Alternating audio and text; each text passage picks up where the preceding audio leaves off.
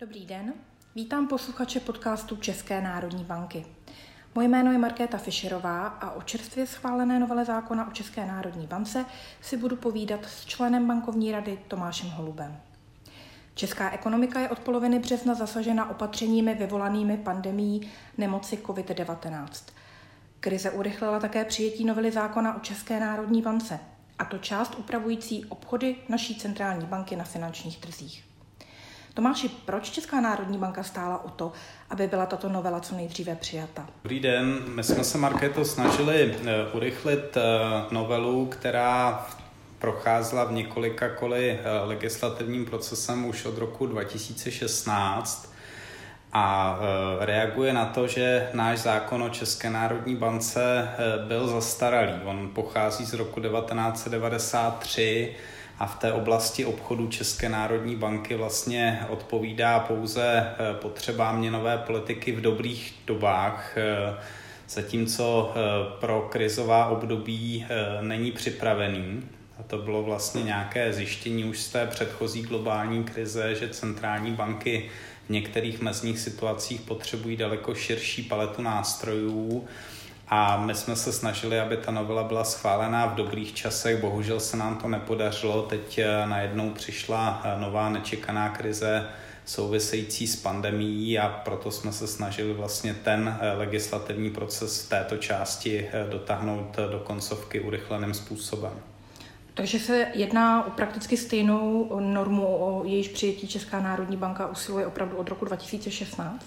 Ano, je to, je to její výsek, eh, týká se pouze té části operací centrální banky na finančních trzích, neřeší například eh, regulaci hypotečních úvěrů, eh, takže v tom je to rozdíl, je to určitá podnožina a druhý rozdíl je v tom, že parlament nyní teď tu novelu schválil pouze s časovým omezením do konce roku 2021. Nicméně už 21. dubna by se poslanecká sněmovna měla eh, vrátit ve druhém čtení i k projednávání té velké novely. Co je hlavním smyslem té právě teď schválené novely? Eh, její projednávání doprovázely obavy, zda neumožní financování veřejných rozpočtů a neohrozí tím třeba nezávislost centrální banky na vládě. Tady je potřeba říct, že ta novela žádným způsobem neprolamuje takzvaný zákaz měnového financování, to znamená centrální banka eh, nadále nemůže eh, financovat přímo stát eh, nákupy jeho obligací a pokladničních poukázek na takzvaném primárním trhu. Může s těmito nástroji obchodovat pouze na sekundárním trhu, což ostatně mohla i do posud při nejmenším s bankami, takže tam se nic podstatného nemění, nicméně ten obecný smysl novely je umožnit centrální bance eh, obchodovat na finančních trzích bez nějakých zbytečných omezení, co se týče protistran těch obchodů, eh, instrumentů finančních, které centrální banka může obchodovat a délky splatnosti těchto instrumentů. To znamená, definuje vlastně Eh, širokou paletu možných nástrojů, z nich si pak centrální banka podle toho, jak se ta případná krize vyvíjí, eh, může vybrat ty nejvhodnější nástroje pro danou situaci. A co tedy novela České národní bance teďka nově umožní oproti té minulosti?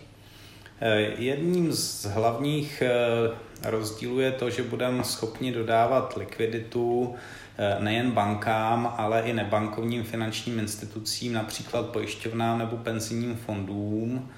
Eh, co se týče těch bank, tak tam budeme schopni tu likviditu dodat eh, nejen oproti státním dluhopisům, ale i například proti eh, jiným aktivům.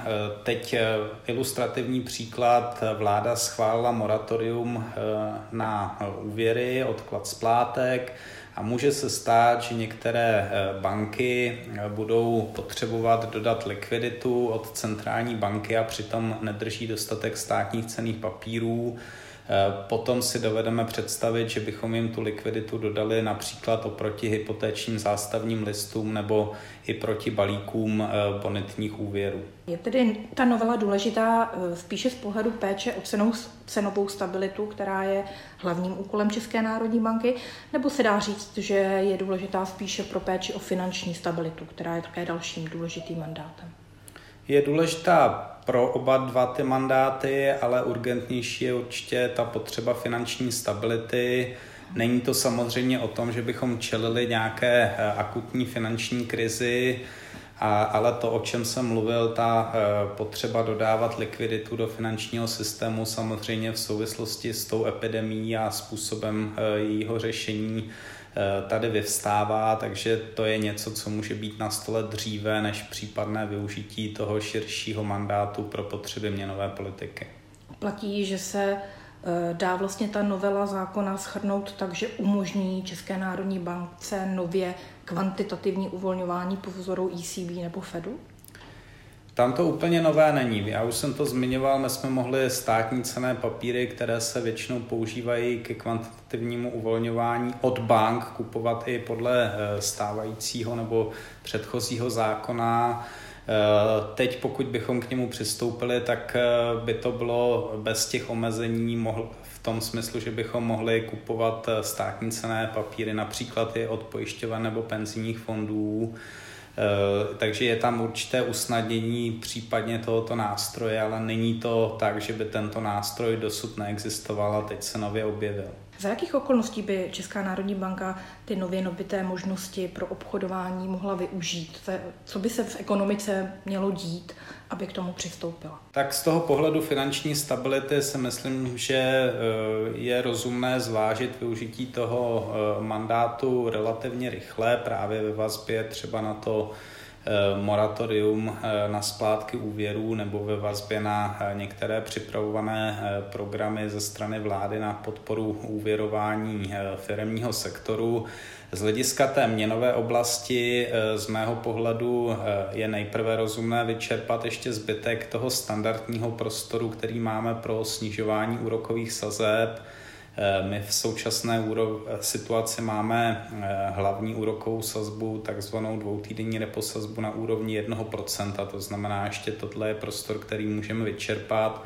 Pokud bychom se sazbami dosáhli eh, na nulu a Potom stále hrozila pokračující vleklá recese české ekonomiky, vytvářící nějaké setrvalé tlaky na, na pokles cen v ekonomice, tak samozřejmě by při, připadaly v úvahu i Eh, nekonvenční nástroje typu kvantitativního uvolňování, ale od toho jsme ještě, ještě nějaký eh, časový úsek, eh, doufejme, daleko a ono je možné, že ty nástroje nakonec ani nevyužijeme. To, že centrální banka tu možnost dostala, neznamená, že ji automaticky využije a že ji využije v celé šíři. Vždy budeme posuzovat tu situaci tak, jak se bude vyvíjet. Hrozí, že Česká národní banka bude nakupovat nekvalitní aktiva, držet tak při životě nezdravé finanční instituce, jak někdy slyšíme, eh, a to za cenu svých vlastních ztrát?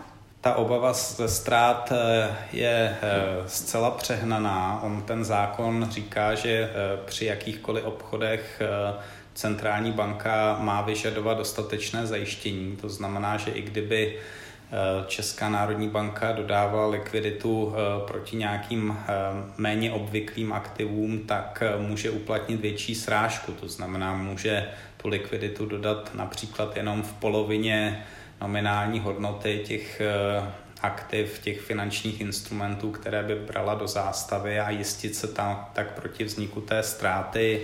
Každopádně smyslem té novely a těch nových nástrojů není selektivně udržovat při životě jednotlivé eh, podniky, finanční instituce. Ten smysl je eh, pomoct ekonomice eh, překlenout krizové období, protože jsme v situaci, kdy i pád relativně malé finanční instituce by mohl vyvolat nějaký nepříznivý dominový efekt, který by pak poškodil celou ekonomiku a tomu my se samozřejmě budeme snažit zabránit ale vždy jde o to eh, zejména udržet při životě podniky, které jsou solventní, ale vzhledem k té, eh, to znamená dlouhodobě ziskové, zdravé, ale eh, vzhledem k té mimořádné situaci se mohou dostat do dočasného problému s likviditou, to znamená nedostatkem rychle použitelných peněz.